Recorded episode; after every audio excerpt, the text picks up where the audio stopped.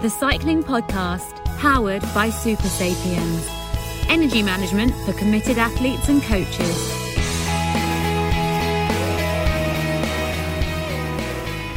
Hello, joining you on this misty Thursday morning from deep in Germany's far east. In fact, about 100 meters from where the Berlin Wall once stood. If I look out my window, my name's Daniel Friebe. I'm the host of this episode of the Cycling Podcast as we continue our mini series reviewing the main highs of the 2022 men's road cycling season.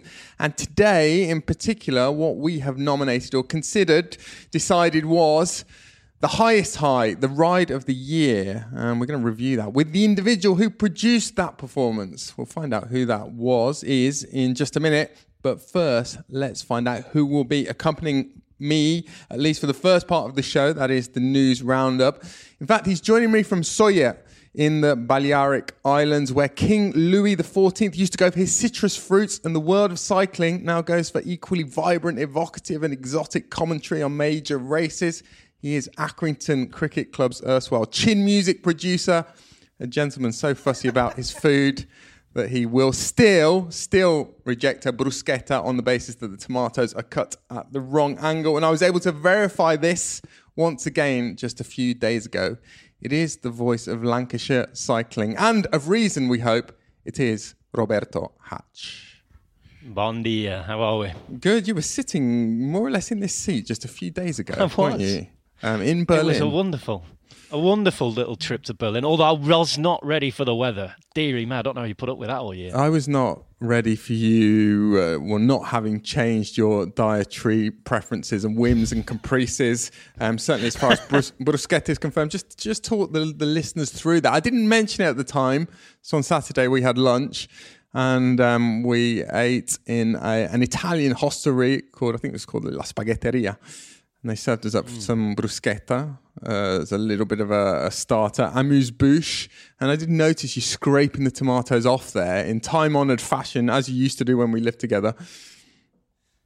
I just wanted less. That's all. There were too many on there. I just wanted a little few. That's all.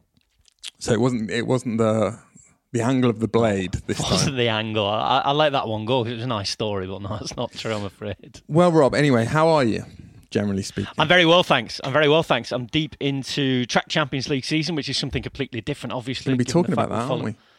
Yeah, I look forward to talking about that a little bit because it is something new, and obviously, um, it's not something that's yet to everybody's taste. Certainly, traditionalist taste, 'cause it's very different. But I'm I'm hoping that we're on a bit of a mission to bring in different people to watch in the sport, and I think the first reviews of people who've been along, who've watched it on the telly, have been have been pretty good. So yeah, we'll talk about that a little later on. And that is the reason why you were in Berlin, in fact, wasn't it?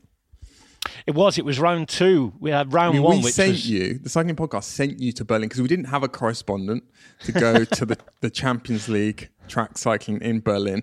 Um, in fact, that is not strictly true. I was supposed to go to the track cycling in Berlin last weekend. However, people have been telling me for years that I was going to catch the track cycling bug. And well, what do you know? Just a couple of hours before I was supposed to go to the the velodrome. Rob's laughing. Rob's laughing. This is true. This is the equivalent This of the kid true. who has got a little bit of a sniffle and doesn't This want to go to true. school. I started to feel slightly unwell after our lunch. In fact, Rob, I tested positive for sorry, negative for COVID. I tested negative Thankfully. for COVID, um, and I wasn't able to make it. But fortunately, you were there for us, and you will be delivering your bulletin on the track cycling in just a moment. So, but shall we get to the news roundup?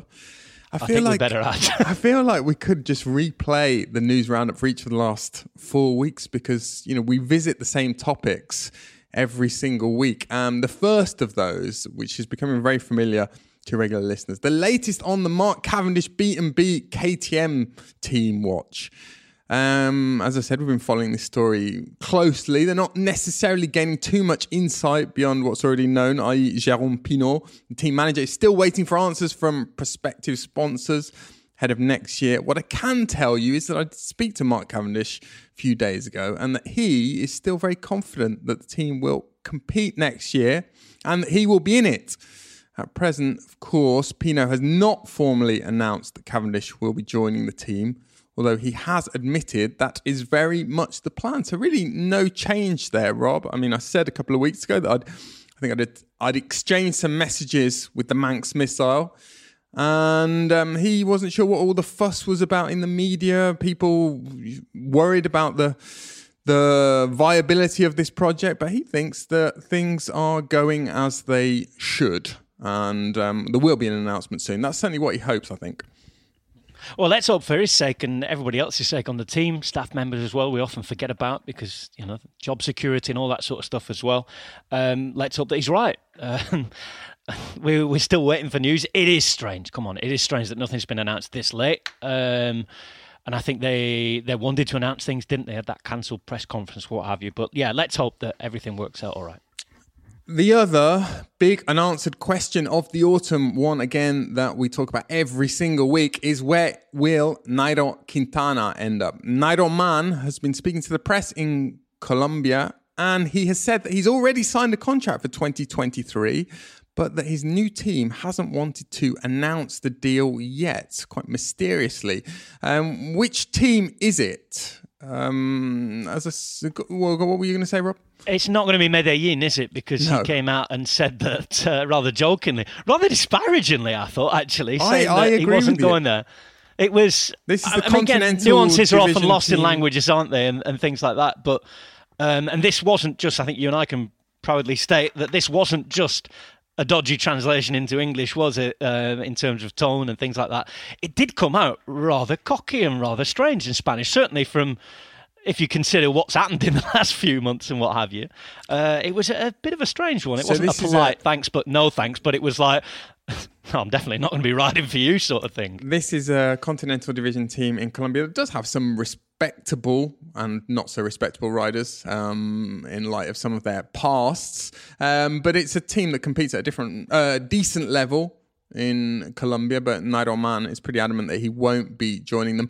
Rather enigmatically, he's also declared that his old team, uh, Movistar, is or was one of his options, but we do know that Movistar have already stated publicly they have completed their recruitment for 2023.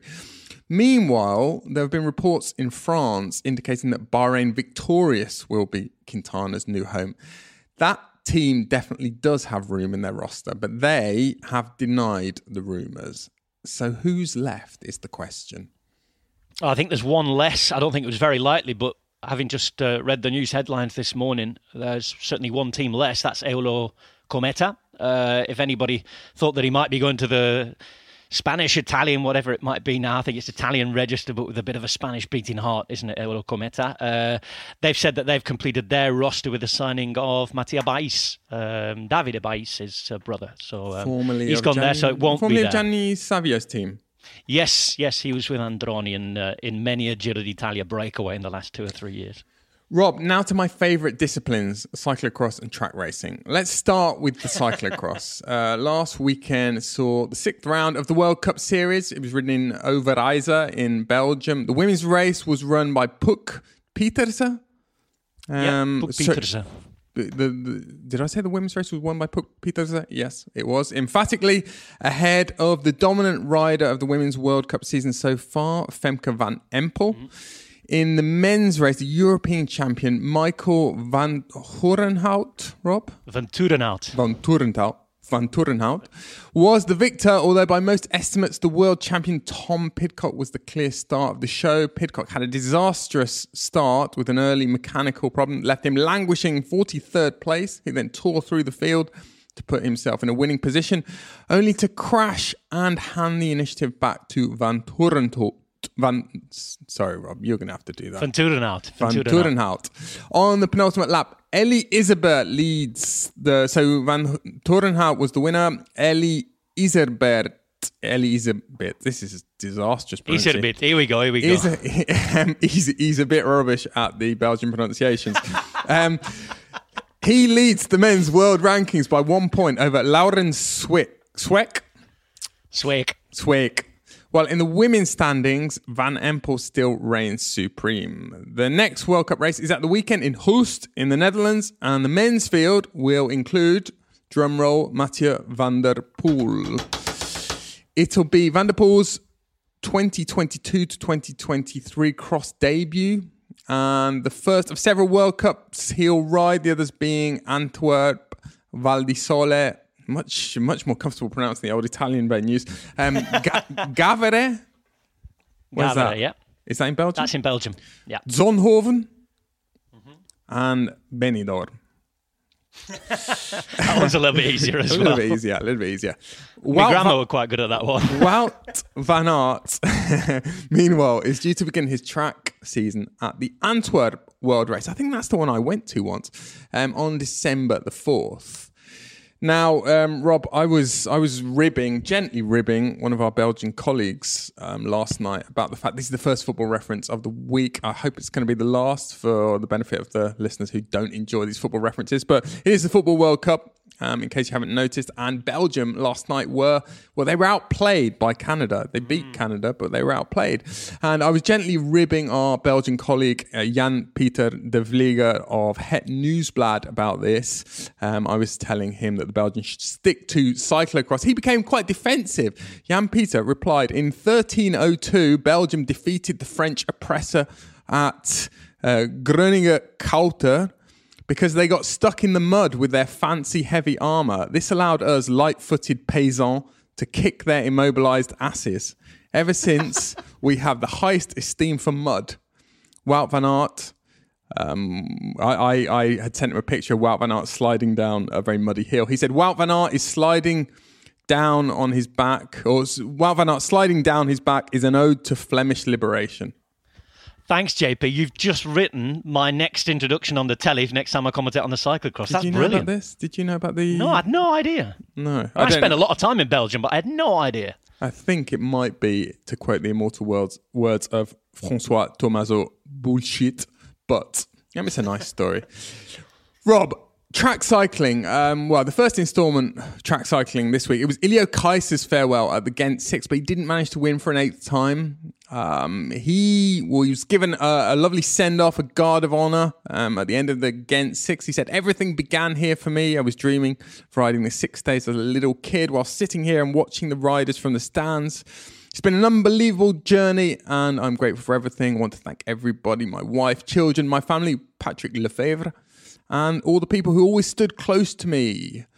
I said Keisse didn't win. In fact, he and Jasper de Beust finished third, and the champions, the victors, the kings of the Kuipke this year were, Lin- were Lindsay de Wilder and Robert Ghys. Is that right? Ah, Robert Hayes, yep. yep, Robert yep. Hayes, sorry. Rob, Hayes. finally, it's your turn to tell us about what happened in Berlin, apart from um, the things we know about the bruschetta, the blizzard, and all of that. What happened in the velodrome? Well, I had to fight my way through the blizzard to get to the velodrome after I'd left you after that very, very cold lunch. Um, and what happened in the velodrome, it was another brilliant night. So, the Track Champions League, for those of you who don't know, split into five different rounds. Okay, so we start in Mallorca. It's a nice home event for me, actually. Actually, got the bus to work. It's a, very, a rarity given what's happened and the way that uh, we've got the pro cycling circus going around the world when we do get to go to races. Uh, so we had that the other week in Mallorca, and obviously 20 points for each race. There's two races in the sprint tonight. There's two races in the endurance event tonight. And of course, if you have the most points, rather like in team sports, you're top of the league. If you're top of the league, you get to wear the leader's jersey. The race goes from Mallorca to Berlin for round two. We've got Saint-Quentin or Paris. Um, I know the French would get upset if we call it Paris, but Saint-Quentin en Yvelines, uh, just outside of the French capital, coming up this weekend, and then two nights in London to finish off the series. Again, most points at the end wins the Champions League. If you're top of the league, you take the jersey through what they call the Champions Gate, a big arch in the centre of the track in London. Um, this week, round two, uh, Mark Stewart was leading the men's endurance category. Um, he was in the leader's jersey and said that he had a bit of a target on his back. First experience racing in this tournament. And Ollie Wood, also a British rider, came and won the scratch race. Dylan Bibic recovered from a crash. He's the 19 year old world scratch champion from Canada. Recovered from a crash in the scratch, then won the elimination race. And in terms of the overall, it just showed that consistency pays because another Canadian, Mathias Guillemette, pulled on the leader's jersey. He's top of the Men's Endurance Champions League. For the women, Katie Archibald bounced back. It was a 40 point night for Katie Archibald. She won both scratch and elimination, but not enough to take it at the top of the league. Is that like a it six pointer cons- in football? It is, I guess. It is. Basically, she did everything she could on the night. She ate all the uh, the points up, and she is Tape in second place in the league. Exactly. they say in Exactly. Um, top of the league though, and in the endurance lead is Jennifer Valente from the United States. She keeps the jersey, stays top of the league after round one. For the sprints, there was disappointment for the German crowd, and it was a shame because they turned up in their numbers in this wonderful, relatively new velodrome actually in in Germany. I think it's only five, six years old now. Uh, the Berlin Velodrome. It's sort of all completely redone. I think they call it the UFO because it's a bit of a um, bit of a spaceship sort of. I would say a big sort of round structure that's actually built underground. You have to go down the steps, down the lifts, and walk through the maze to get into the track. But it's a wonderful arena. But the crowd who turned up were disappointed because Leif Friedrich, who's the world champion in the Keirin, was ill. She finished last in her uh, heat, then gave a sort of tearful speech to the crowd saying that she couldn't compete anymore and she went home to recover. We wish her the best. On the track, though, Mathilde Gros, the young Frenchwoman who's been a big built up star for the last few years, finally broke through this year and won the rainbow jersey in, in the sprint. She looked absolutely every little bit the world champion. She won her sprint.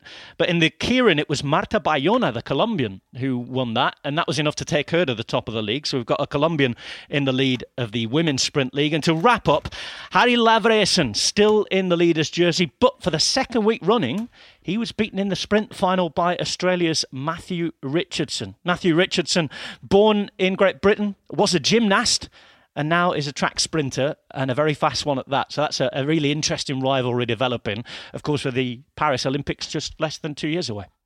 Well, I didn't need to go, did I, Rob? I feel as though I've seen, well, I've heard more there than I would have seen at the Velodrome. I mean, that was extraordinary. Just giving you money's worth, mate. Every pedal stroke recounted in glorious detail there. Thank you, Rob.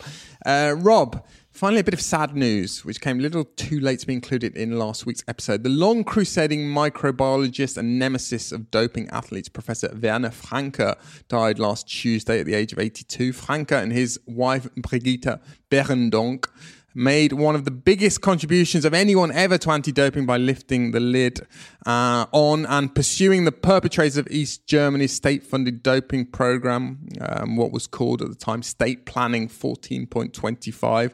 Um, Werner was also instrumental in pressuring the German government to finally compensate the thousands, in fact, probably tens of thousands of victims of that system.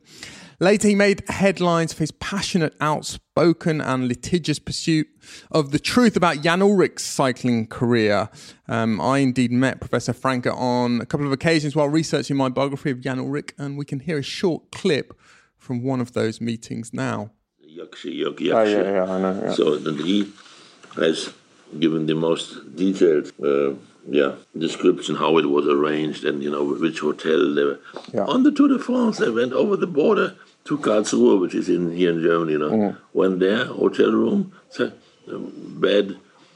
They got reinfused, uh, uh, prepared blood, you know, and, mm. and was, were brought back to the mm. to the tour. So, so mm, in Freiburg, it is the same thing. Well, Rob, Werner Franke was a real titan of anti-doping in the world. I mean, some of, as I said there, what he discovered about the East German doping system together with his wife. I mean, it was one of the greatest achievements ever in in anti-doping. A guy I sometimes had slightly mixed feelings about because um, he he pursued Jan Ullrich in particular with a vehemence and a sort of bloodlust, which sometimes made me feel a little bit queasy, um, and sometimes I felt the kind of compassion piece was maybe missing from some of what he was doing, certainly vis-a-vis Jan Ullrich Uh, but it really he was a he was a living legacy of this sort of cultural phenomenon in Germany, which I talk about quite a lot in my biography of Jan Ullrich. This this obsessive kind of accountability, or what the Germans call the uh, Vergangenheitsbewältigung, which is a, a, word that has been coined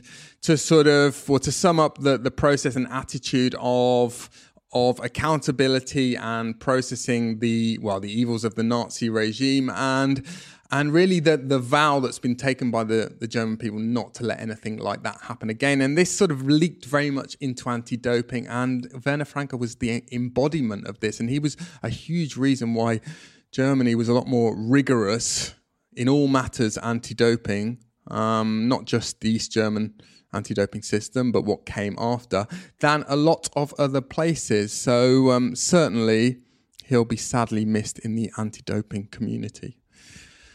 Rob, it's time for the main event, almost time for the main event of this week's podcast. Um, I said this was the latest in our series of reviews of 2022. Today, we're going to be talking about the ride of the year, a difficult one to to make a decision about a difficult one to pin down. Lots of contenders. I mean, we had, we sort of teased this episode on Twitter a couple of days ago, and a lot of people guessed what the ride of the year would be.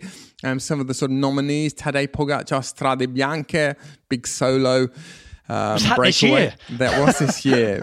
Biniam Girmay, uh, Gent Wevelgem, Tom Pidcock's incredible descent of the Col du Galibier and victory at Alpe d'Huez. Jonas Vingegaard, well, his whole Tour de France, but of course, in particular, the stage of the Col du uh, Granon. Remco Evenepoel at Liège-Bastogne-Liège, another solo raid. Remco at the Worlds, Remco at the Vuelta. Um, going way back to the start of the year, uh, Matej Mohoric at Milan San Remo. I mean, who would you have gone for?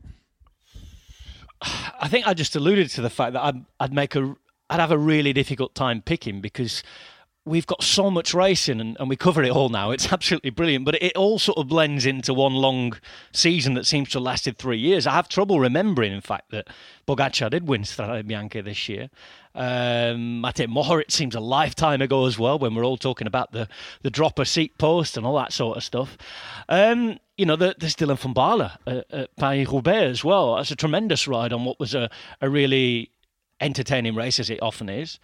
You can go to any of Remco Evenepoel's wonderful wins, but I think the one that, that sticks out in my mind, not because not because it was necessarily the best, but because of what it meant at the time, I have to go back to, to Biniam Girmay, I think, um, And then, you know, there was a second part to that chapter, wasn't it? The Giro d'Italia when he won that stage as well and beating Mathieu van der Poel as well, which is a, a really special way to win.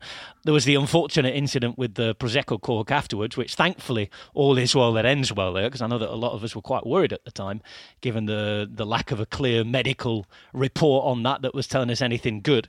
So I'd say Biniam Girmay from, for a lot lot of special reasons. Um, and obviously, because you and I sat here talking, it's always going to be a day that I remember personally from a very sad point of view because it's the last time that um, I was lucky enough to be with our good mate Richard Moore.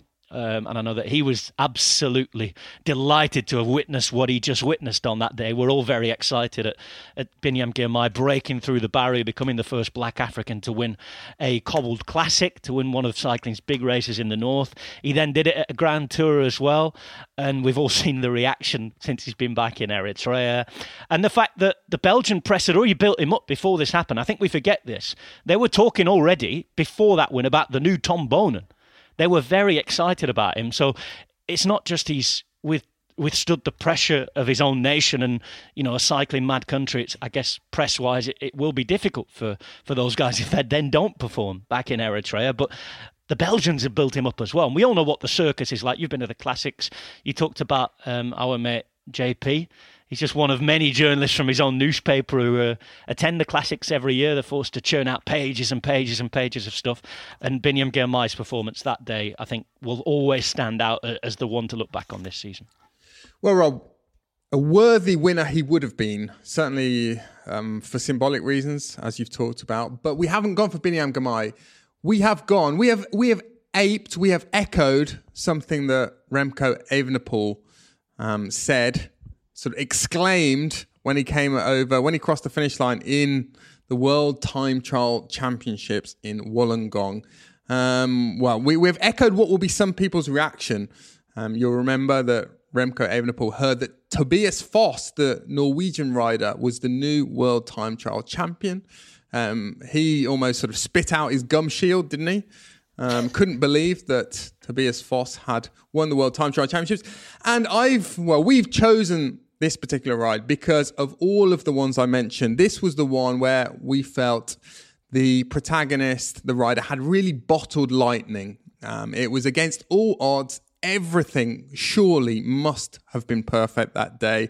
Um, he upset the form book. He upset a fantastic cast of time trialists that were assembled at the Worlds this year. That isn't always the case. And it was a victory that really came from nowhere. And well, we could only imagine that there was a there was a really interesting intriguing prelude to this performance, um, which probably stretched back deep into the 2022 season or back to early in the 2022 season when we know that Tobias Foss was struggling a bit. We spoke to him at the Giro d'Italia, and he was obviously not having a very good time. And he turned things around in time for the World Championships. Um, he's a very engaging young man. We heard from our colleague uh, Magnus Ore of TV2 in Norway a few weeks ago, after Foss had won the World Championships. In fact, um, a little bit more about Foss. Um, I think Magnus called him the nicest guy in cycling. Well, we'll find out, won't we, in in a minute. Um, Tobias is going to tell us all about that fantastic day in Wollongong. But he's 25 years old. He won the Tour de l'Avenir in 2019, came into professional cycling with a, a lot of sort of hype surrounding him, particularly in Scandinavia. Um, he is a very fine time trialist. He'd finished ninth in the Giro d'Italia in 2021, and as we said, he came into this year um, with with pretty high hopes that looked as though they were not going to be fulfilled. Rob, you were commentating that day. Um, I, I was commentating that day, and um, I again, I was surprised. I was shocked. So was Michael Hutchinson, who was commentating with me as well, who's obviously a, a tremendous expert on all things aero, time trialing against the clock. Um, huge, huge present in in in presence in that world. Tobias Foss. We didn't expect him to win, did we? Let's be honest. It was a Foss fairy tale down under. Like you say, he had won the Tour de l'Avenir he'd been a solid rider, and we knew he was sort of coming into form on the road anyway. Because if, if you think back to, was it two weeks before the Canadian races? I was commentating both of those, and I remember particularly the race in, uh, it was the the first one, Quebec. And he rode on the front of the bunch for a long, long time. And, and at the time, we were wondering, what's this guy doing? You know, he's a sort of team leader. And he was really playing domestique. Um, and he played the role wonderfully well. And we thought, well, I wonder if he's decided to take a step back and become a sort of super domestique, take the leader's pressure off him. Don't think that was the case. He was just getting the engine warm, wasn't he? Because he rolled fantastically over there. Well, Rob, without too much further ado, shall we hear the story of that fantastic day in Australia for Tobias Foss? How indeed Tobias Foss, well, he paid the Foss to be the boss I think we're going to hear from, we're going to have a short commercial interlude first, then we're going to hear from Tobias Foss. And we're also going to hear little bits, well, a little bit from his coach, Tim Heemskerk. Well, he's one of the performance coaches at Jumbo Visma. We're going to hear some bits of commentary from the day itself from you, Rob, well, including from you, not only. They are from GCN and Eurosport. But, Rob, I'm going to say thank you um, for your impeccable um, company on this news round, and particularly particularly your input on the track Champions League cycling. What was it called? Champions League of Track Cycling. UCI Track Champions League, Daniel. There we go. Let's give it its official name. If we want to be pedantic, Rob, thank you very much. Thank you. The Cycling Podcast, powered by Supersapiens. Energy management for committed athletes and coaches. And now you can wear the Supersapiens Energy Band, the first and only wearable that can display real time glucose data directly from Abbott's LibreSense Glucose Sport biosensor. The Supersapiens Energy Band is available at supersapiens.com for 159 euros. Thank you very much to Supersapiens, our title sponsors. Now, if you've signed up to the mailing list at supersapiens.com, you may already know that the first 250 people to buy the Abbott LibreSense Sport Biosensors from supersapiens.com have been offered access to the 10 week off season fueling plan. They have to be quick because it's only open to the first 250, but those 250 people will get training plans, recorded videos, and three live group calls with the Supersapiens coaches to help them tailor their fueling plans for success. Go to supersapiens.com and sign up for the email updates to receive a heads up on these sort of offers in the future. Before I hand back to Daniel, some big news, some very exciting news from our partners and friends at MAAP. The Cycling Podcast dot jerseys are back in stock at maap.cc. They sold very quickly first time round. They're back in stock now. Together with the Cycling Podcast socks, caps, and water bottles, the whole range is available as I speak. Uh, they were very popular first time round, as I say. So if you were thinking of getting a jersey, I suggest have a look at the website maap.cc and make sure you don't miss out. Now, you wouldn't expect me to get caught up in the hysteria of Black Friday, not really my kind of thing, but I couldn't help but notice there were some chunky discounts on the maap.cc website.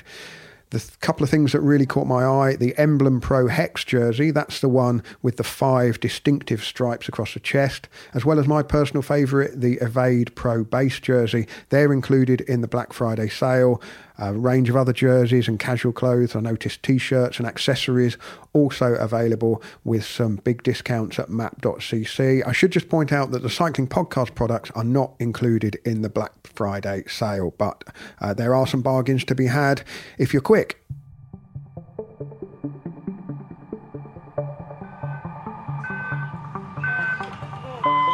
Tobias Foss underway. Let's get back to the time check. Tobias Foss looking good. Oh, he's looking very good. He might be the quickest so far. Sheffield with 8.54.7. Tobias Foss of Norway. Look at that. This is an all out effort to the line. Foss flying. Foss is the fastest.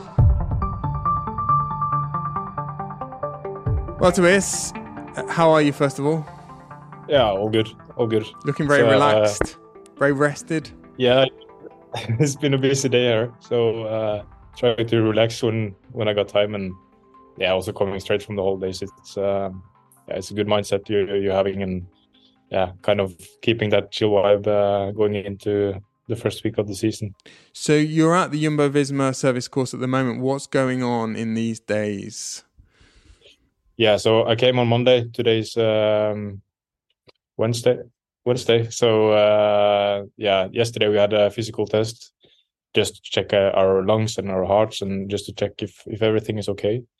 Uh, and then uh, today we had like the content day to to try to avoid too much around the camps in December and January. And then tomorrow we have like a team day where we do activities to to get to know people in the team also around, around the staff like this company is so big now that when I also got here, there, there's so many people I've never heard about and never seen. Mm. So uh, also looking forward to that to to get to know the whole uh, whole group of of staff actually. Have you been to the service course before? Yeah, I was yeah. there also quite early after they opened uh, the new one uh, last year. It's like an uh, IKEA, isn't it? It's enormous. I've... Yeah, it's, it's, gigantic. So it's uh, but it's also really really nice. So can I can really imagine for the for the guys from Holland that it's a super nice place to to have your offices and and go to work and you know like if even if you were working in offices you still will see the mechanics and the one mm. years and and also the the the higher staff so it's uh no it's a really cool working place in my eyes mm. So Tobias, we've summoned you here today because you, your ride at the World Championships is our ride of the year. Better than Pogacar, Strade Bianche, better than there were various nominations: Biniam Girmay, Gent Wevelgem, Tom Pidcock, Alpe d'Huez, Jonas Vingegaard, obviously at the Tour de France, Remco at the Worlds at the Vuelta. I mean, how does where, where do you think you rank in that list? I don't know. To me, that's uh, I don't know if I agree, but it's uh, yeah, I know for sure it was a shock to to a lot of people and especially to myself as well. Um, and also, I feel like my my my first race of the season was was going in the right direction, but but uh, after that, I was really anonymous and and yeah, I really didn't show it basically anything. So uh, I was, uh, yeah, I, I guess it came out of the blue for everyone, and I guess that's also why why you guys feel like it was the the race of the year, since it was uh, a big surprise, I guess.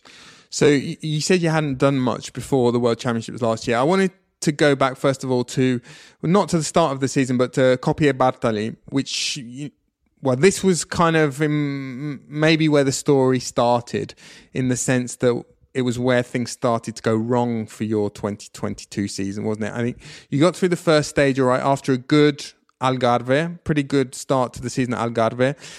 And then in the second stage, you had a nasty crash, which probably a lot of people didn't realize at the time. Um, it passed pretty much unnoticed. But tell us about the crash. Yeah. So uh, what happened there really was that uh, it was. I, I talked with Koen Bouwman after uh, after the stage as well, and he said like he he really knew the corner. So it's uh, a well known corner. I didn't know about it, but uh, it was sunny, nice weather, twenty degrees, and uh, I came there. I see two guys in front of me, like ten positions in front of me, just completely lose their uh, their wheels or the control of the wheels uh, and slip. And then I come behind them, and I had no chance, and everything is dry, and yeah, it was really strange. But uh, it was also like you could see the asphalt was was almost like a mirror, so it was mm. really really fine. And I just hit the corner, uh, lost both my wheels, uh, and it all happened so fast, so I couldn't react in time. So I was yeah, my head went uh, went really hard into the ground. Uh, ended up with like a big blue eye, and um, yeah, checked me checked me for a concussion, but I didn't find anything at the moment. But uh, for sure, the the week after was quite uh, harsh and um, and grim. So probably hit the head the head like I never hit my head that hard uh, mm. as I did there. So uh, for sure, it, yeah, it had some impact in the head. And you were in the middle of your Giro d'Italia preparation then? I mean, you'd finished ninth the previous year and you had this training camp planned in Tenerife, didn't you? I think you were going to go for quite a long time. Was it two or three weeks probably with Tom Dumoulin? Yeah, the plan was to go uh, go three weeks, and and I was there basically. In, in the end, I was there a, a, around two and a half weeks. So uh, yeah, what it ended up being there was that uh, I went there like yeah, after the crash in, in Coppi, I had like about an, a week quite easy uh, to also gather some some energy for the camp, and uh, I went there uh, feeling good in the beginning, like thing, things were going well, but yeah, I was also like just breaking my body more and more down. So at one point, I was just completely smashed, and uh, and uh, instead of you know like when you're starting to get in good shape or even in normal shape, you can train really hard and mm. and you have a good sleep and then you actually feel more recovered the, the next day. But I just woke up more and more smashed every morning. So in the end, it was also not pleasant to be on. Like I had to skip down the training load a bit, and uh, then the top of Tenerife is not the nicest place to be. So I ended up going home about half a week, a week early. That was really like the the last. Uh, our last try to to save everything to to say okay go home rest well mm. uh, try to give the body some energy and uh, for all we knew knew it, it could work out fine but uh, unfortunately didn't do, do, you think and does the team think now that the crash in Coppi Bartali had something to do with that to do with your difficulties yeah. like uh, i haven't talked too much about with the team about it but uh, for, for myself all I felt was that my body was just under too much stress. And basically, when you're training hard for a race, mm. you're just giving your body a high load of stress uh, to try to to break it down to become stronger. Uh, and I just felt like there was something something there taking too much energy from the body. Uh, so when you're then training hard on top of that, uh, and on a training load that you normally will be able to absorb and, and recover from, then yeah, uh, just got, got too much. And you know, we, are really balancing on a super thin edge when we're training hard for a for a big goal. So yeah, this time it was just too much actually. When you say you're on a super thin edge, just talk a little bit more about that. Um, what you mean by that? Yeah. Yeah, like um, our training is really like we're pushing ourselves to the limit. Uh, so our recovery has to be good, our sleep has to be good, or as good as possible, uh, preferably perfect, yeah. uh, and our nutrition has to be that way. Uh, like everything has to be uh, perfect or as mm. good as you can. Uh, and if you have some kind of issues, if it's three or four nights without the amount of sleep you need, or if you pick up some kind of virus or bacteria, uh, or in this case, if if your body is dealing with some kind of stress uh, that is not measured in power or heart or heart rate or whatever, uh, it just gets too much. Like it's a complete package, and normally you would just like that package to be the training load, but in this case, it was also like more on top of it that just made the, the glass uh, flow over. So uh, yeah, in the end, it was super good learning, uh, and I got to know my body better. But mm. for sure it wasn't fun at that time. How are you doing? How's your Giro going so far? uh, all in all, I think everything is good, but uh, for sure we, we hope for something different, and uh, we hope, uh, or I, I, and the team also hope we could be, uh, could be up there in the GC, but uh, but in the end uh, with, all, with the preparation and stuff not going uh, fully as planned, and uh, yeah, this was probably the most realistic outcome. But uh, yeah, we're still smiling and the sun is shining. So and also every day is a new opportunity. So And then you do go to the Giro. I mean, I remember speaking to people in the team, and they said that well, both Tom and Tobias will probably go well in the first time trial, which you did. I think you were were you sixth in the time trial, or you were top ten but maybe they said maybe both of them will start to struggle a little bit more afterwards because I don't think the camp had gone that well for Tom either. And then you get to Blockhaus in particular, and I spoke to you at the Giro later on, and you gave Blockhaus as an example of well a day when you had really really suffered, and well it was pretty clear then that the dream of repeating the previous day, uh, sorry, the previous year's performance was was over. It had shattered. Just talk to me the ex- about the experience of that day, um, Blockhaus in particular, and what you felt that day. Yeah, I, I always find it hard, you know, when when you're not uh, when you're not uh, delivering on the on the way you want or like on, on the level you want. Like um, also analyzing, maybe overthinking a bit. Like, okay, is this uh, me not wanting this enough, or is it like mentally or whatever? But I can from deep inside my heart say that I, I, gave my all that day, and it was just complete suffer. And that was also what I felt during the Giro that um, uh, my base was not good enough because of the the previous two months, and um, so I did well in the time trial because uh, yeah, to to do one effort of high power, I I had a shape for, but to repeat it uh, three, four, five times, um, I didn't have the the base for. So and also with with the recovering, like one of my signs that I'm in really good shape is that I, I reco- recover quickly, and that was not the case in the Giro. Uh, it still was something bothering my body. Um, so days like that is not fun at all, and you start to doubt yourself. Like, am I strong enough mentally? Uh, what is going on? Uh, do I actually have something to do here? Because you just feel completely hopeless. Uh, but uh, but in the end, I have good teams, uh, teammates around me, and, and good leaders. And um, yeah, even though that was a quite dark day, then uh, we managed to, to turn our focus quite quickly, and and also in the end, it wasn't too bad of a grand tour, and I got through it, and was already from that day on looking forward to try to achieve more in the Giro than just the GC. I know, Tobias, I was going to get to this later, but I know that in 2018 you had a, a few months off or a couple of months, a bit of a pause when I think you were even thinking about or considering whether you wanted to pursue this journey as a cyclist. Um, I mean, talk to me a little bit about that and how maybe that experience and having emerged from that experience helps you in situations like the situation that you encountered at the Giro.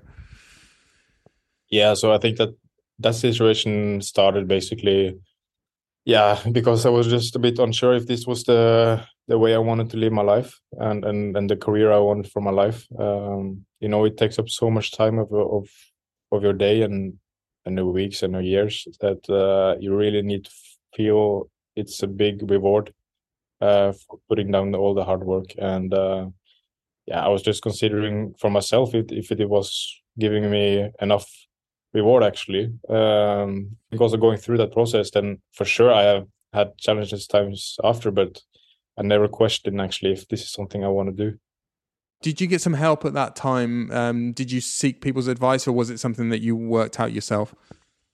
Yeah i got a back then i was in uh, in team Uno-X. Um, and uh, yeah i got uh, good help from uh, from mental coach there uh, to process my own thoughts and yeah basically just come to a conclusion together. Uh, and uh, yeah, like as I said back then, I made a decision that this is what I want to do, and this is my life. And for sure, it it can change. And uh, yeah, a career is long, so you never know what will happen. But yeah, since then, it's never been a question actually. So um, yeah, um, for sure, it was yeah, I've been through some some rough stuff, but uh, but in the end, uh, yeah, I think you just come stronger out of it, and in the end, you just get to know your own body and mind a lot better. Was there an alternative back then that was was there a gravitational pull from something else that was making you well consider that um, that, that maybe you didn't want to be a cyclist? Was there I don't know, going to university or seeing what your friends were doing? Was there something in particular that you had already envisaged as a different path? Yeah, no, not really, but but it was more like going the the normal path, like mm. like all my friends and family did. Um, and I, I, really felt like okay if i want to be a cyclist from norway i, I can't live in norway. Uh, the winter there are, are too brutal so in lillehammer uh, in particular where you live is pretty i was speaking to a norwegian colleague earlier and i said tim how is lillehammer viewed by even by norwegians? He said it's it's bleak. It's very cold. It's a long way from the sea. It's a long way from most things. Exactly. It's a it's a small town. You can get down to minus 25 ish in in the winter in in the worst week. So it's not the place to ride your bike. Uh, so I felt like I had to go uh, to Spain or like uh, yeah outside Norway, and uh, I think it was just that decision. Okay, do I want to move there alone? And I think also I spent already a winter kind of alone there, living with a mate uh, in a flat there in in Girona. Um, and you know, like for sure, it's a nice life, but uh, also moving away from all your family and friends is is a challenge. So I guess it was just um, yeah, I had to consider if that was something I wanted to do and if that was right for for myself. The first half of the season, well, it ends with, a, I guess, a success when you win the Norwegian National Time Trial Championship. But then you have to turn your thoughts to the second half of the season. Now, was the World Time Trial Championship already a goal at that point, a big goal? Yeah, so so after the Giro, the plan was uh, Norwegian Championship, and and I have to say, like after the Giro, I was quite tired, but then I had like uh, a week of, or at least five days with with not much riding, and then started to ride a little bit, and uh, already then felt that my body was taking big steps, just getting like a couple of days off the bike. The national championships went really well, and I started to feel strong again, like normally like myself. And then the focus was the Vuelta, to try to to go there, uh, help the team, and also be uh, as good as I can for myself. Um, but then again, in the same preparation in back home in Andorra, then uh, the same things happened. That uh, yeah, I was just breaking myself more and more down, and, and really couldn't recover from from any sessions. So yeah, in in the end, there we also uh, pulled the brake, maybe a bit earlier than we did before the Giro, just of experience. Uh, and then I had uh, then I went to Holland. We did a lot of checks, like medical checks, um, to check uh, if if we could find something. Ended up having two three weeks of um, of none to a little bit of training, and then from there we started to train, and and that was also where I saw that okay, it's five six weeks until the the world championship. I really want to go for this and, and make this my last blow, my last goal for the season. And yeah, when you when you don't have more weeks than five six, then you know you can always get in good shape for a time trial. Mm. Uh, it's more different for a road race or uh, especially a stage race because then you need more base. But for time trial, it was basically perfect. So we went really specifically into it, and uh, yeah, I'm pretty sure that was also one of the reasons why it went so well. I was super super motivated for it. So yeah. So so before we talk about the things that went well, very well. Um, just going back to what you said about the preparation for the Vuelta, I mean, it's one of the big conclusions from this year with you and your coaches that you and altitude, well, that that relationship needs to be reevaluated. You, there's something that's not been working this year. Yeah, uh, I like to keep it a bit simple. Like I know that altitude have worked really well for me in the past. So in my head, I know it's working, but it's so I think it's so important for me, especially. Uh, I don't know if it's the same for others, but for me at least, it's so important that I go into an altitude camp in balance. Because if I go in with a small injury or, like in this case, probably a, a quite bad uh, concussion, then then the com- complete stress load to my body is is is easily too high. So uh, at that moment, I was also living on altitude in Andorra. Uh, so I moved a bit lower now, and and yeah, were able to recover a bit more in between uh, camps. Uh, How high were you living in Andorra, Tobias? Then I was up at 1600, okay. so it was like uh, kind of a silent, silent killer actually. Like, uh, yeah, they say you need to be over 2000 to feel uh, an effect, but still, I think it was slowly killing me uh, without maybe being yeah. conscious about it. So, um, yeah, I know for sure altitude is working re- really well, but yeah, one one I have to be in balance before I go in, and two I also have to be prepared for it mentally. Like uh, I can also be maybe a bit too extreme and, mm. and and push a bit too hard, and then then if you're not coming in with uh, with the right amount of mental energy and motivation before three weeks on on top of a volcano, then uh, you can easily crack yourself a bit as well. But mm. yeah, so so that's for sure something we have to discuss uh, for the future. So you said you prepared the World Time Trial Championship really well. I mean, it was obvious in the races before Wollongong that you were coming into form, particularly in Canada. You were very strong, um, particularly in the early parts of the races. But talk to me a bit about some of the key ingredients. Um, I mean, we imagine, you know, you ride for a team Jumbo Visma that's become well known now for its attention to detail, whether it's equipment, whether it's, well, we've just been talking about altitude training. Um, there was the course itself, which was kind of unusual, a lot of corners. Um, it wasn't a, maybe a typical world time trial course, but tell me about some of the ingredients of that preparation that you think on the day proved to be key.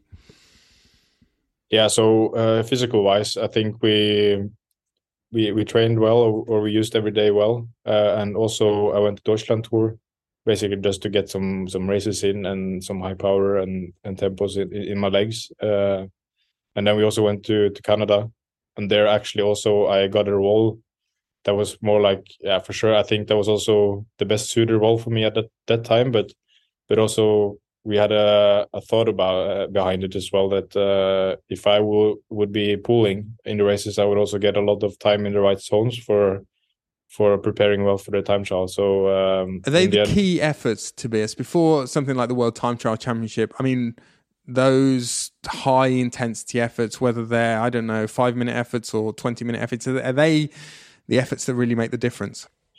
Yeah, I think uh, you for sure need a mix of both of them. But uh, let's say in a race that, yeah, if I could be in front and, and pull for four or five hours and, and get like on and off in, in tempo zone uh, slash threshold mm. compared to being in the in the peloton and maybe being in a lower and higher zone, like more polarized, then uh, that will give you more effect for a time trial. So yeah, having that in mind as well, I think we we used every opportunity and every day as as well as possible uh, to prepare well physically and uh, and yeah, I, I could really feel like uh, how much we were in Canada. I was going to Australia with actually quite high confidence and uh, and a top five. I, I was almost certain of actually. Uh, but uh, but anything higher than that, uh, yeah, I, I, never had one thought about it. So uh, yeah.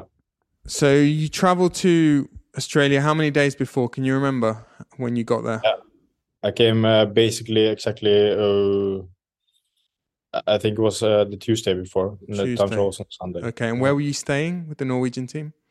We were staying south of uh, Gerringong. No, it, we were staying in Gerringong, so it was south of Wollongong. Okay, uh, okay. Mm, that week was basically just how we prepared there was just easy rides, getting into the daily rhythm, and and uh, yeah, using the days to overcome the jet lag.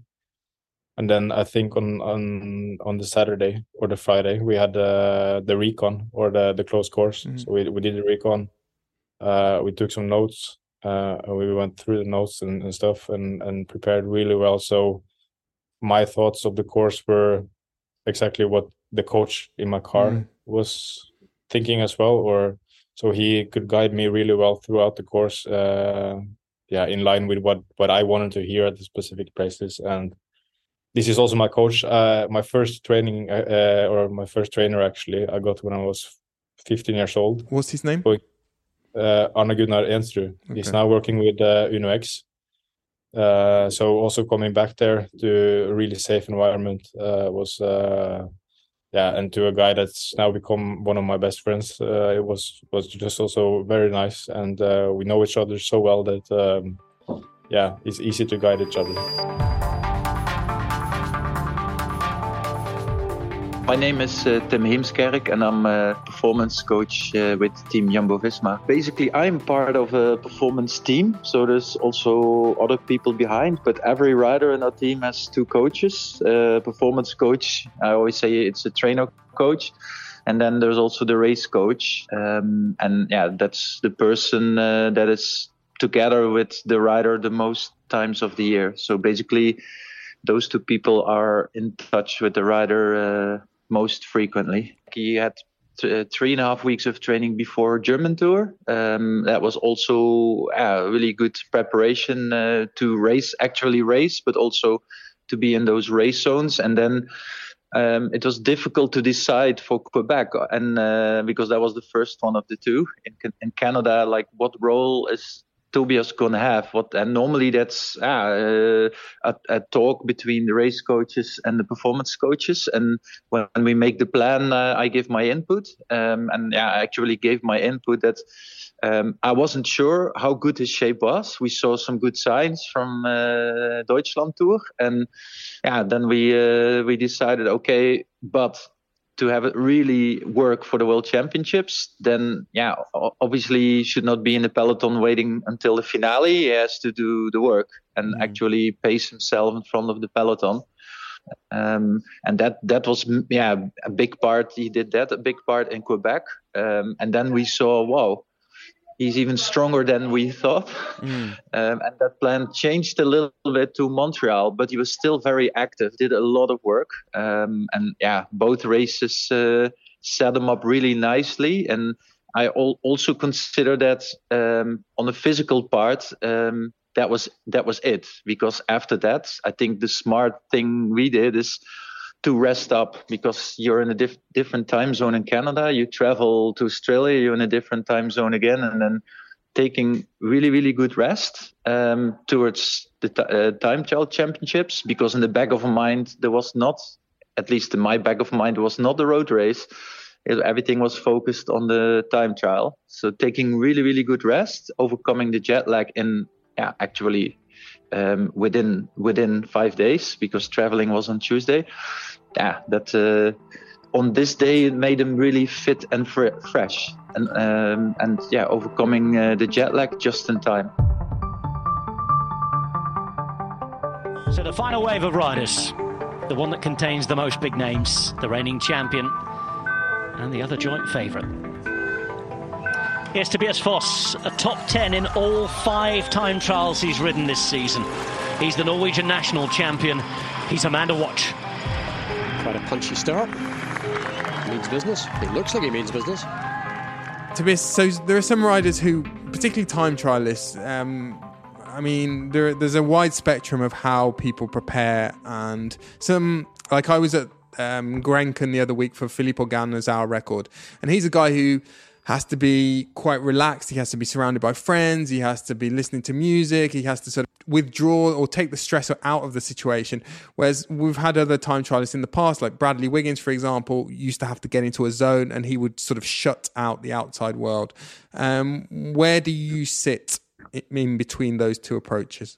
No, I, am probably a, a, hybrid, but um, yeah, like right before a time trial, the most important thing for me is just to find peace actually and I used to listen, for example, to to a lot of music before I start to get pumped up and really get into the zone. But uh, I just also experienced that it's actually noise in my head uh, right before a time trial. So and maybe also making it bigger than it actually is. So what I really do now is just yeah. I, I listen to music, but when my warm up start, I cut the music. Uh, I focus on my breath. Uh, I try to go in the zone, but not doing it too complicated. Uh, focusing on what I want to do and, and just yeah try to calm myself uh, on the same time as uh, getting my body prepared. Uh, then I find it a lot easier to really be sharp when I go at the, the start ramp and and uh, and yeah executing all the things I planned uh, yeah as perfect as possible. And are you nervous in a situation like that? I mean, before the the World Time Trial Championship, you were on the rollers, the camera found you and you sort of smiled at the camera. You didn't look nervous. You looked pretty relaxed. But what were you thinking? What were you feeling at that moment? Yeah, no, and yeah, that's also like my um, the feeling I to have. Like if I come to race nervous, that's because I haven't prepared well. So especially I like especially the day before to like go through it and and really calm myself in the way of knowing that okay now everything is set just relax get your body prepared and when the when the when you start go then you need to be fully focused. But to me there's no point of being super sharp or super focused uh, 10 minutes before the start. Mm. i rather recover a bit then relax uh, still don't do stupid stuff but uh, just be present actually. And then when i get on the bike uh, really focus and and say okay now it's 40 minutes where i have to be sharp every second because if you shut off for one minute even then then you can lose lose seconds mm. so um yeah i think i just came to a realization after a couple of years that uh, it takes so much energy during the race so it's so so important especially for me to be super sharp during the race and mm. and then I rather uh, yeah be a bit more relaxed in front, but still do what's necessary. And how soon on the day? I mean, maybe it was even before the the race itself. But I was going to ask you, how soon did you realize that you had diamonds in your legs? Yeah, I think it was quite early in the in the race. Like uh, for sure, I, I never judge anything out of the the warm up. Uh, I try to just do what I, my plan is and don't think like too much about how I'm feeling and, and testing my body because that often just messes up my mind. Uh, but yeah, when when I when I got on the bike and uh, yeah, I don't look. I try also not to look too much to the power, but I have it up mm. uh, in parts where I want to restrict myself from going too hard. So did you have targets of because I know you know it was a kind of a rolling course, and you talked afterwards about how you it was important to push on the hard to really go hard on the difficult sections and maybe save a bit of energy on the faster sections. Do you have a target number on those sections in terms of watts that you're trying to hit? Uh, I had one section in the world where I was going for the for the power, uh, and that was the the part uh, after the downhill uh, when we hit the, the big road. Uh, so let's say the last six seven k of, of the race uh, or the lap. There I had the goal, the first or target, the first lap to to never go over my threshold to keep it a bit or holding a bit again or left. Uh, for the rest, it's basically based on RPE, uh, like uh, how hard it feels, and um, yeah, and that's also what I mean. Like then I felt quite quickly that okay, I'm feeling like I'm going at the kind of intensity I need to, and the mm. power is really high. Mm. I can see that. So so then it was nice but um, yeah that's also something i really learned the last years that uh, time trial is actually about average speed and not average power. uh, so focus uh, so easy these days to focus on the power and and i think for sure i could have done higher power uh, in the worlds or in the course and and gone way slower actually so to to have more focus on the terrain. Uh, don't look too much to the Garmin and and uh, and try to chase speed. Uh, is something I find really beneficial for the time. Mm. And also for my mind to to have something else to focus on because when you always look to the Garmin, the time goes uh, quite slow. So uh, yeah, maybe the course helped in that respect because it was a course where there was always something happening. There was corners, there was ups, there was downs. Exactly. So uh, the time felt like it was going by re- really, really quickly, and at one side it, it, was a lot of happening all the time, so it was maybe easier to be sharp. But on the other hand, if you weren't sharp all the time, then the, you could lose, yeah, a lot of seconds in every corner. So uh, it was kind of a tricky, tricky course in that way. But uh, but uh, yeah, obviously I, I really liked it. So let's get back to the time check. Tobias Foss looking good. Oh, he's looking very good. He might be the quickest so far. Sheffield with 854.7. Here is Foss. Again, not outside the top 10 in any of his five time trials this year. He's the fastest at the first check. A reminder we get the checks halfway through the first lap and halfway through the second lap. Nothing, unfortunately. And through the first time check, I think you took uh, Magnus Sheffield's time you were uh, you were first at the first intermediate.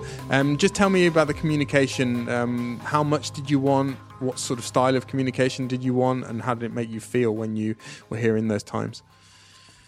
Yeah, I really like to hear times, and um, it's really true that it, it, can both motivate you but also make you a bit depressed or like uh, demotivate you. But uh, normally i just like to, to know the the hard truth if it's hard. And um, yeah for sure when, when i heard the first uh, intermediate time uh, and that i had seconds on on sheffield I, I knew like i know the guy and i know he's a, he's a really strong rider. So i knew that okay this is uh, going well now. And then uh, i also remember on the last yeah, in, in the last five six k, I also heard um, the times of Remco and, and Kung uh, passing the finish line uh, or the second intermediate or something, and and I was still third or or whatever. So then I also realized that I'm actually fighting for a medal here. So uh, hearing that gives huge amount of energy for sure. Uh, but they never talked about uh, uh, winning at all. And what is so funny is that um,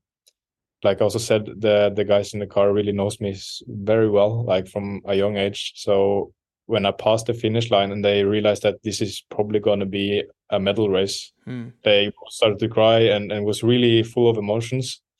And then when I won, uh, on top of that, it was just completely nuts. So uh, yeah, no, it was uh, yeah, just uh, super super nice. Yeah.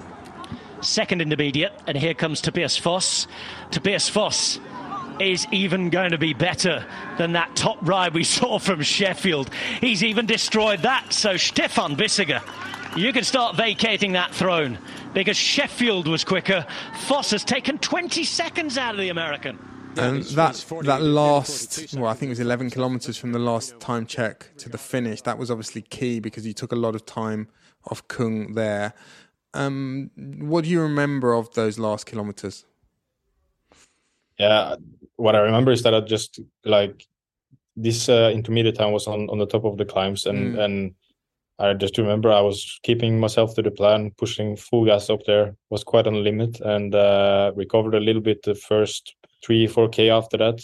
Uh, had had I had to because I went so hard in the climbs, and then yeah, and then on the last straight uh, part of six seven k then then i yeah i just went full. And especially the last uh, four and a half five k the mm. last five minutes was just full full gas. And i remembered also the when that said uh, i don't know if you yeah you probably know it like the, the corner sheffield crashed on. I mentioned a photograph that had been circulating. That is magnus sheffield after hitting the barriers down. I was also uh, scratching the the fences there. So i was really I was just push, pushing full gas, both physically and also yeah to the limit of, the course. So uh, and also I could hear my the, the guys in the car on the radio was you know when you can hear the guy that's driving the car and not actually speaking in the microphone yeah, yeah. or in the intercom over your intercom then then you know they're really excited so it's it was uh it gave a lot of motivation the last uh, last part and then yeah, then you just uh, put your head down and you go full and all this, am I right in saying, Tobias, with someone else's skin suit? Am I right in saying that it wasn't your skin suit? Yeah, so obviously I didn't like this was all obviously a big goal for me. Um, but you know, uh, aerodynamics is really important. Uh, so the team also offers to to make or help out making a uh, a jersey or a, a suit. Uh, but yeah, since I wasn't going in with the biggest confidence, then I thought like I, I won't bother myself or the team was stressing with this. Like I rather focus on using my energy to get well physically, and yeah, it will be all, all right. And uh, then I got there, and and uh, of course we get a, a skin suit from uh, from the national federation, but that's just like a completely basic skin suit. Mm.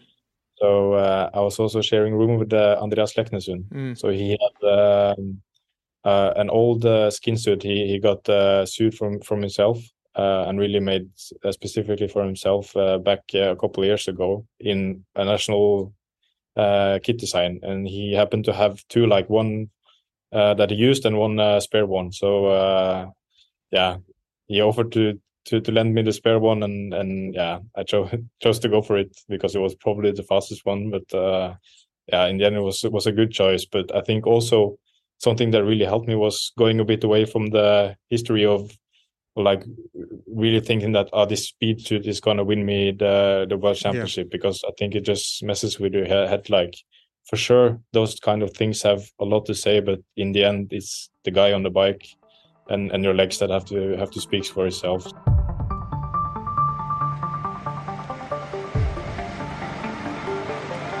Stefan Kung, Tobias Foss. The Norwegian knows it's tight. This is a nervous watch, isn't it? Yeah, I'd be I'd be looking nervous if I if I was him. Kung is one and a half kilometres from the finish. A reminder of the time that was set by Tobias Foss.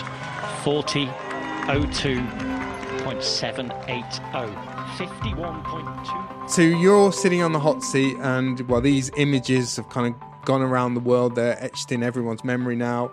Um, you obviously can't believe what's happening, um, and you make that gesture that your head's exploding. Um, take yourself and take us back to that hot seat and what you were thinking and what you were feeling.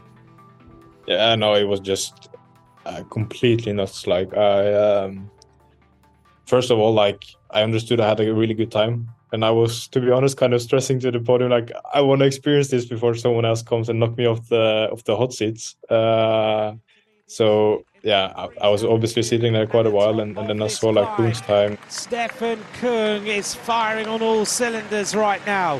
This rider heading to this intermediate split goes faster than Foss by 11 and a half seconds.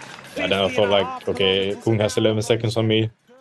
He, he will have full control of this, and, and Remco is four seconds behind me or something. And uh, when he hears this, then he will go full gas, and yeah, it will be third place for me. I'm, I will be super happy with that. You know, like that will be the best day ever. So in the end, I was quite excited. But then, you know, like as a human, I guess you also want more. So you start to get nervous, like, okay, but it's only like five. Uh, like, what is actually possible there? Yeah. Then you know you see like uh, Kung, especially like he got was it six minutes with five k left. Okay, that means that he has to have like uh, that that amount of average speed, you know, like about 50 or something. So it's all in for the final thousand meters for Stefan Kung. The closer he got to the finish, the more I saw that uh, this is going to be really, really mm. close. And then, you know, then the body just goes full adrenaline. But here comes Kung. He's been so close on many an occasion. A podium finisher before. The clock's counting down. The finish line is approaching. Here comes Stefan Kung. Is this his day? Is this his moment? I'm not sure. It's ticking away. Oh, no, he misses out. Foss oh. Ah. hangs on sensationally. You're just sitting there shaking and almost vomiting, and like everything is just completely nuts. And you just you just feel like you're in a dream. Like Edoardo Affini, Edo, he was standing in the crowd, just he couldn't believe his eyes either. And yeah, we had eye contact a lot, and it was just yeah, it was such a cool experience for for myself and everyone, I think. But yeah, you just feel like uh, everything was a dream. Here comes Remco. Get the clock up. 300 meters to go. 10 seconds to get over. It's tight, but it's not going to happen. This is the moment that Tobias Foss is going to be crowned the world champion. Evenepoel approaches the finish line. It'll be another podium place. It'll be another medal. 9.16 seconds down. And that smile tells you. He thinks he's won it. what a day for him. Tobias Foss of Norway on the way to being world champion. He's just sitting there thinking, is Ganna suddenly going to produce the big legs? And like I said to quite some journalists after, like I really felt like I was just set on the bus mm. and they drove full gas through a lot of emotions and I just was sitting there holding on for dear life and yeah, really didn't understand what was going on. Filippo Ganna rides in and is going to be way, way down. Ladies and gentlemen, Ganna's reign is over we have a brand new leader. Tobias Foss is the world champion in Wollongong, Australia. It's Foss Kung Evenepoel with Foss crowned world champion. Wow, mind blown. The Cycling Podcast is supported by Science in Sport. Science in Sport, fueled by science. Thank you very much to Science in Sport. I'm sure everybody out there knows the discount code off by heart. SISCP25 will get you 25% off at scienceinsport.com. They sometimes even have some more generous discounts than that at scienceinsport.com. Difficult to believe, I know, but check out scienceinsport.com to see what is available. They kept us fueled during the recent Tour de Cos, and although it's winter here in the UK and I'm not riding quite as much outdoors, I'm not going to make the mistake I used to make a few years ago. Um, I know that I still need to pay attention to my fueling and nutrition and hydration, especially when riding indoors on the turbo trainer, because you can lose a lot of fluid in an hour on the turbo, working up a bit of a sweat on the old misery machine. Um, no, it's, it's a joy, really, isn't it? But often I thought, well, I don't need to drink anything more than water, and I don't think that's the case. Science in Sport certainly don't either, because there are some products specifically designed for indoor training available at scienceinsport.com. I mentioned the Tour de Cost series there, and just another brief thank you to everyone who sent some lovely feedback. Uh, we've really enjoyed reading all of your comments about the series, and I'd like to say a big thank you to Tom Wally because his production and sound design really enhanced the raw material that Simon and I recorded on the road. If you're holding off thinking it's a series about football, it really isn't. It's the story of our journey around Scotland. Yes, we do visit all of the Scottish football clubs, but it's not a football podcast. We wouldn't do that here on the Cycling Podcast, would we? Uh, finally, before I hand back to Daniel, a word about our latest Friends of the Podcast episode, Record of Records, which went live on the Friends feed a week or so ago. Obviously, don't tell Daniel I said this, but it's an outstanding and very entertaining episode telling the story of Filippo Ganna's hour record attempt in Switzerland. Now, I always thought that Daniel was phobic about indoor cycling and that 60 minutes spent in a velo bowl, as he calls it, would be 59 and a half minutes too long. But evidently that is not the case because the episode is a really deep dive into Ganna's hour record, giving the sort of historical context as well and bringing the record bang up to date. To listen to that, sign up at thecyclingpodcast.com and we will be revealing some more plans about Friends of the Podcast episodes in the coming weeks. I set my alarm early and then I quickly went to the to the washroom, uh, turned on my phone, um, and then uh, when I got downstairs to uh, to uh, to turn on my television, uh, there was the first time point of time check on the course. And when I saw his time, I was going like, "Oh shit! like he's gonna go, he's gonna maybe go for a medal." That made it really, really exciting. So I was home in Groningen, and yeah, like it was crazy and I was actually counting down uh, the last few riders. And then you see Stefan Kung in the last uh, few kilometers, and you get a bit of a feeling like, ah, you know, yeah, this is going to be really close. Like, mm. and then you get a feeling in the last kilometer, I, I don't think he will make it. So, yeah, it's just insane. Tim, explain to me why is Tobias a good time trialist in in in all, um, all different, yes. you know, obviously position, physiology, and also mentally as yes. well first of all, Tobias himself, uh, if you can push yourself to the limits and yeah, in 30 minutes, 45 minutes, or even up to an hour in some time trials, um, that's that's a huge quality to keep going. And, uh, and maybe your brain is telling you to slow down, and you just keep going to the limit. That's that's definitely a quality. Um, but also qualities that uh, also Tobias, yeah, he, uh, of course he sits really really well on this bike, um, and yeah, I have to give, also give credits to Mathieu and our performance team, uh, like the, the equipment, uh, the preparation, the warm up, ev- everything is thought about. So I think it's the yeah the entire process, um, yeah, putting putting time into it in training um, doing time trials actually in, in races. Um, and yeah, you've seen over the years, like Tobias, yeah, is, is a good time trialist because yeah, he can just just push himself to the limits. Um, we always say you put a finger between the door, and uh, from second one until you finish a TT. And yeah, if you're able to keep that finger uh, between the door, yeah. you just keep pushing yourself. And yeah, it's that, it's training, it's uh, equipment, it's yeah, everything. And then yeah, you have to deal with uh, Australia, where you do know that maybe some guys have, still have to deal with jet lag. Um, so there's the other factors around. Um, am I still gonna do really good training uh, before the time trial because next week is the national of is the world's road race, mm. and yeah, we we made all the decisions uh, uh, towards the, T, the, the TT. Uh, I also have to say that um, I think pressure wise he was not the top favorite. Um, and we were going to go for the best possible result. And um, and yeah, that's also something when you're not the top favorite, going into it maybe a bit more relaxed uh, compared to other guys. Then yeah, it all came together, I guess. Uh, and that's maybe also the art of peaking. People asked me after the tour because I also train uh, Jonas. They asked ah, me, yeah, okay. what what is what is now? What is now? And yeah, I, I joked a bit like ah, in the future would be nice to get a rainbow jersey with one of the riders. Um, and that happened pretty quick after the tour. And here it is. Down under in Australia. The world off time trialing has been turned upside down. Of the UCI gold medal representing Norway, Tobias Foss. And Tobias Foss is the world champion. He's beaten Ganna, Evenepoel, Pogacar, Kung, Hayter, and the rest.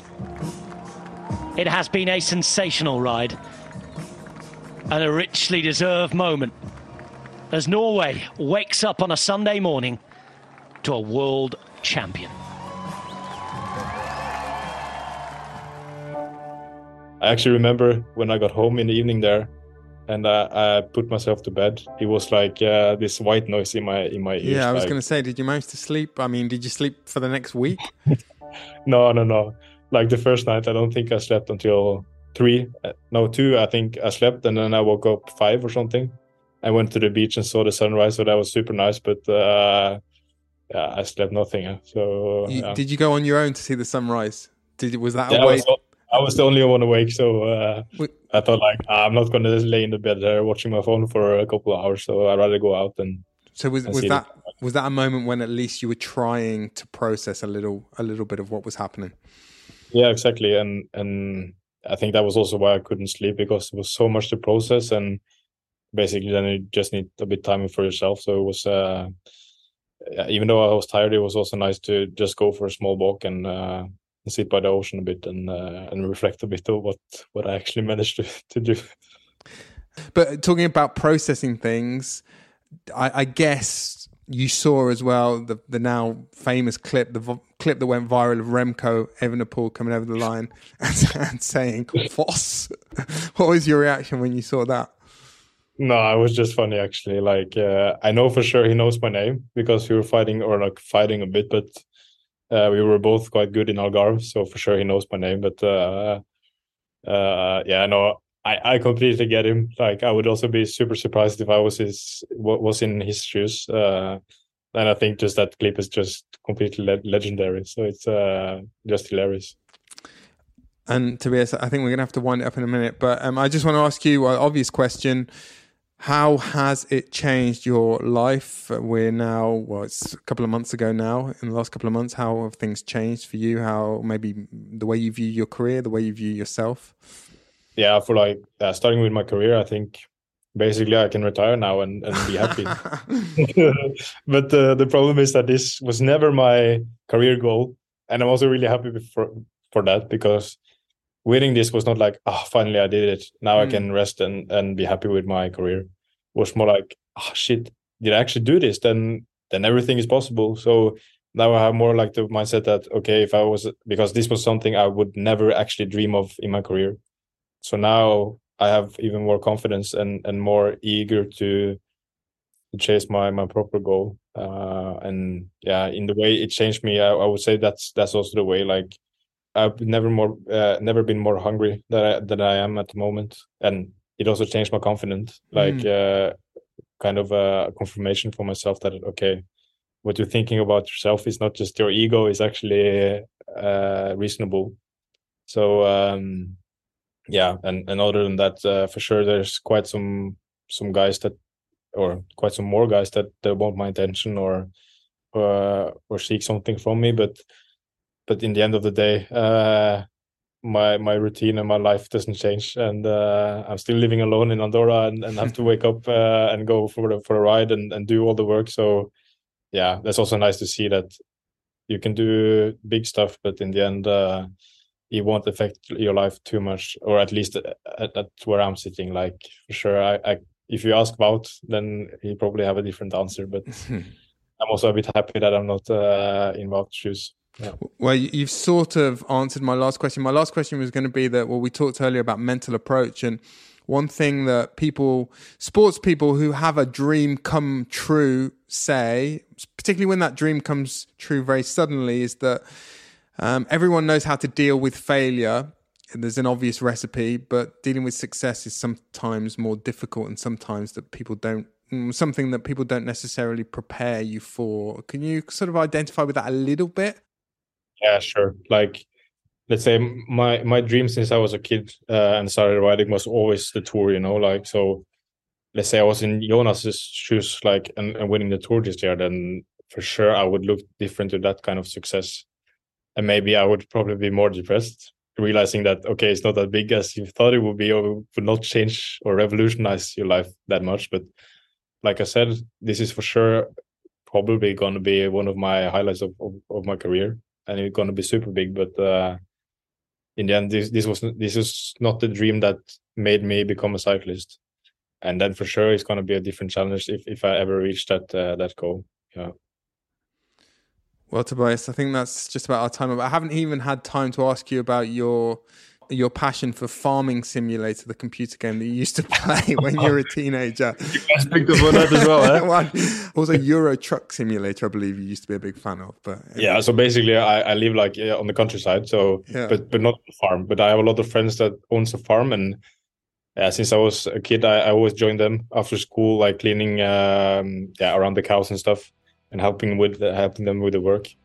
And I bloody loved track, track, tractor all my life. So farming simulator kind of helps me live out my dream of one day becoming a farmer. Uh, so it's basically what the thing. So you drive tractors, you put uh, the seed in the ground, you harvest it, uh, you can have animals, whatever. So it's um, I find it a lot more relaxing and a lot more rewarding than playing too much Call of Duty, for example. But uh. I know I'm also a special bloke, so that's, that's fine. no, I mean I'm interested. I'm gonna see if I can download it now. Yeah, no. the Cycling Podcast was created in 2013 by Richard Moore, Daniel Friebe, and Lionel Birnie.